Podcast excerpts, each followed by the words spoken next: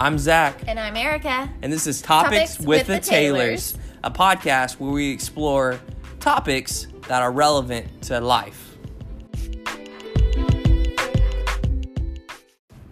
What is up? Episode Hello. six. Number six. Number six. This is fun because Erica has no clue what we're going to be talking about. Nope. I have no idea. No idea. So here we go. Da, da, da, da. Erica, do you want to tell the world what uh, what news you may have to offer about your life and our life and transitioning? Ah, yes. So, as of last Sunday, Yes. I was voted into a position at a Right. church What church? their children's minister What church? at First Baptist Church in Newcastle. Yes. so we're really excited. We're really excited. It feels like an honor and a blessing to be a part of what God is doing. Mm-hmm. So, you want to talk a little bit about what that looks like for us? Yeah, like and and like just so everyone know, it's Corona Friday. Corona Friday. Everything is canceled. Everything's shut down in the world right now. People are not allowed to travel. Can't go to Walmart and get toilet paper. No. Although I've heard there's more toilet paper. I think there's more coming. Yeah. Um. So, Erica, what? Tell us about the process of like getting even to the point of going to Newcastle. So, yeah, the the Lord really did a really cool work in our lives over the last uh man, 6 to 9 months to get here. So it started back in October when I got a phone call asking if I would be at, at all interested in putting my resume in for this job. After Zach and I prayed about it, we felt like, yeah, we should we should put our resume in and just kind of see what happens. Actually, that same week, we found out we were pregnant. And we were just overwhelmed by all the exciting things that were happening in our lives and what the Lord was doing. And it was just a really exciting few weeks. And a month went by and we had continued with the process. I filled out a long questionnaire. Um, they called me in for an interview, and I went for my first interview.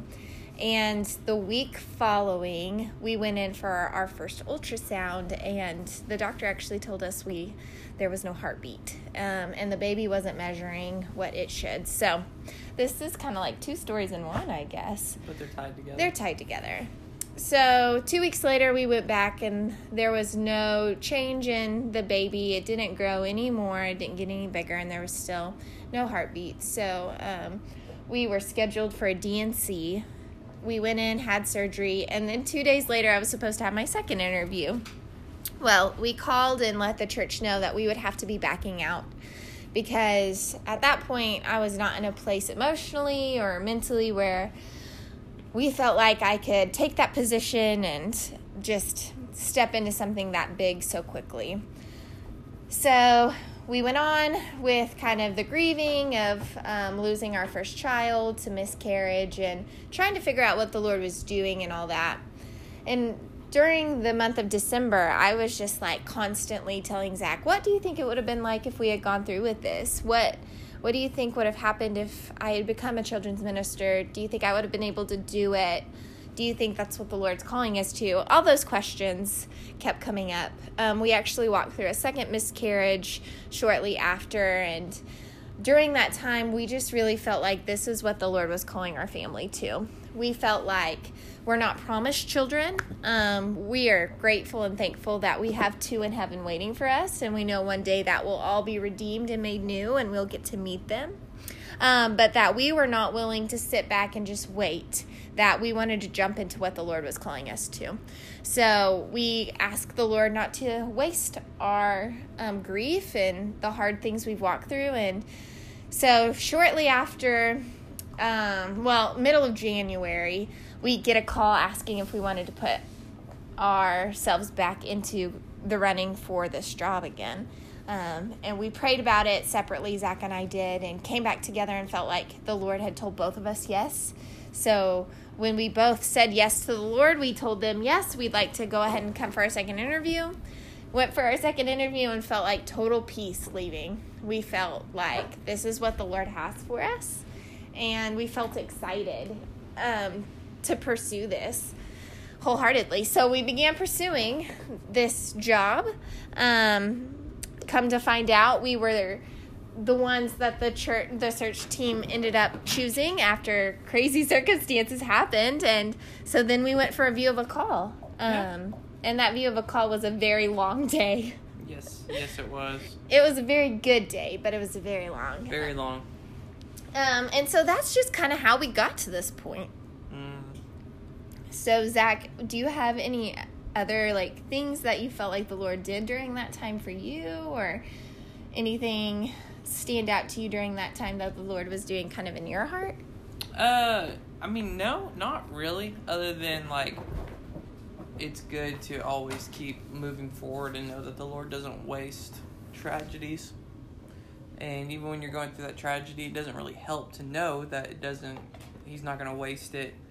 Um, but just understanding it's important to take time for for grief and whatnot. Because for about oh probably since the miscarriage up till um, end of January, I really had this sense of uh, sense of not uh, of not being normal.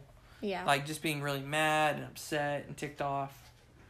So, and the Lord, I think the Lord will use that. The Lord exposed some things in my heart just about how to be um, how to use that aggression and anger and how to use it in a right way and where that should be pointed at and how that should be pointed to you know sin in the fallen world and not to people or to um, circumstances.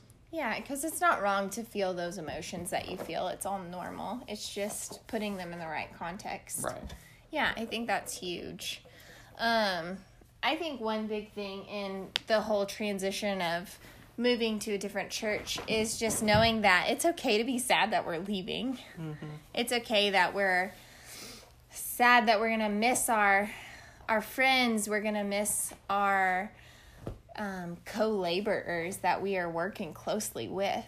Right, and even context because it's a completely different context. Yeah, we're stepping into a whole new context, a way of um, doing ministry that's different than what we've done in the last three Much years. Fluent. Yeah. For me, last my whole life in been in ministry has been with non-affluent, so it's weird to go to affluent places. Yeah.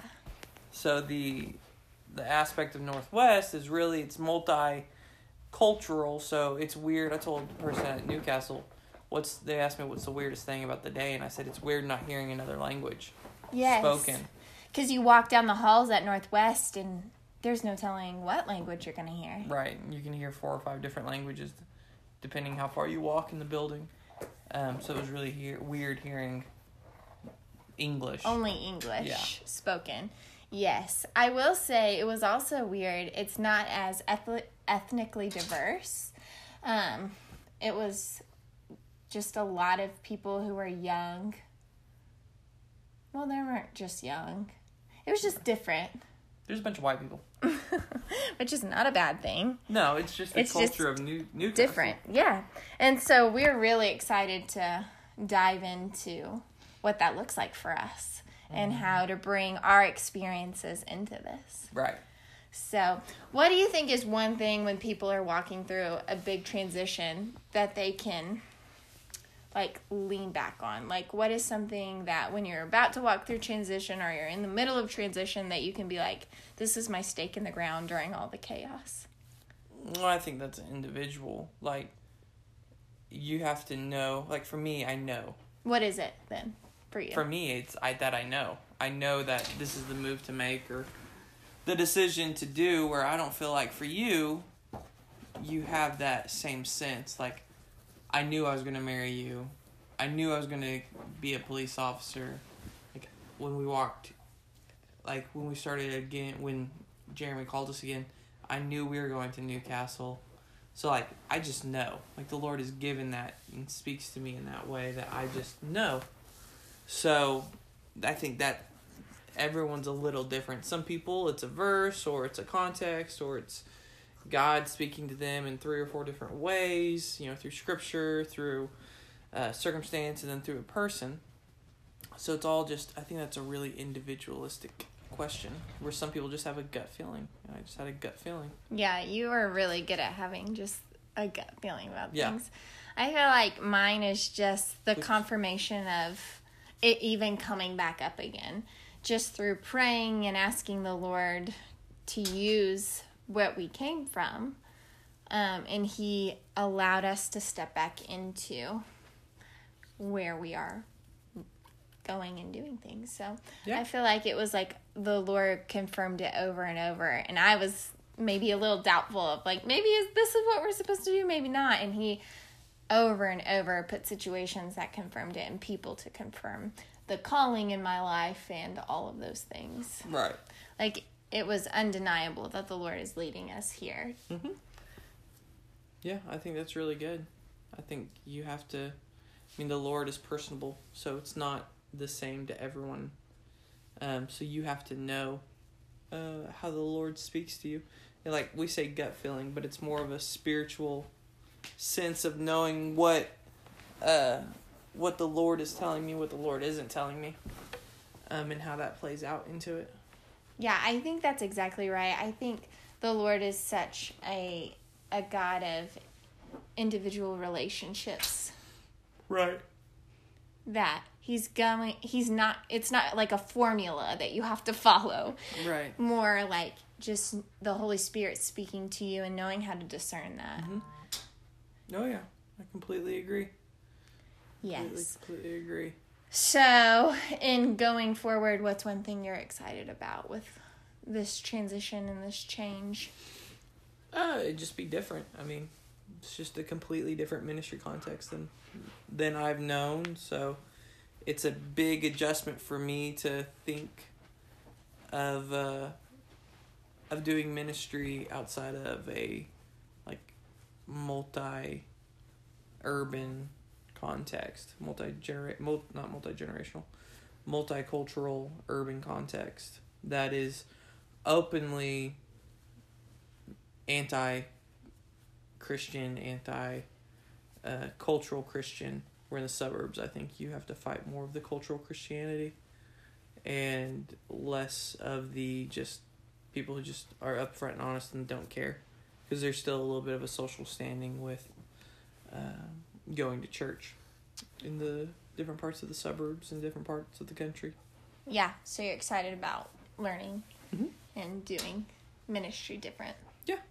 Yeah, that's exciting to me. I'm excited to work with children very Right. directly. I'm excited to go to kids camp and to really use my schooling and giftings that I feel like the Lord's given me to minister to our youngest generation of believers. It'll be good. It'll be fun. It will be fun. So this one's a little short, um, just because we we haven't recorded in a while, so we had to get it out there and give you guys a little life update. Yes. If you hear the clicking noise, that is our sweet Rusty yes. asking to go outside. So y'all stay safe out there. Don't panic. The Lord is in control. Yeah, it corona will come and go. And if it doesn't, we'll go to heaven. Well, and the Lord is in control and He has a plan and He's given us wise doctors and people who are working really hard to solve mm-hmm. everything. So, all right, guys. Well, we are going to talk to you guys later. All right. Bye. right, bye.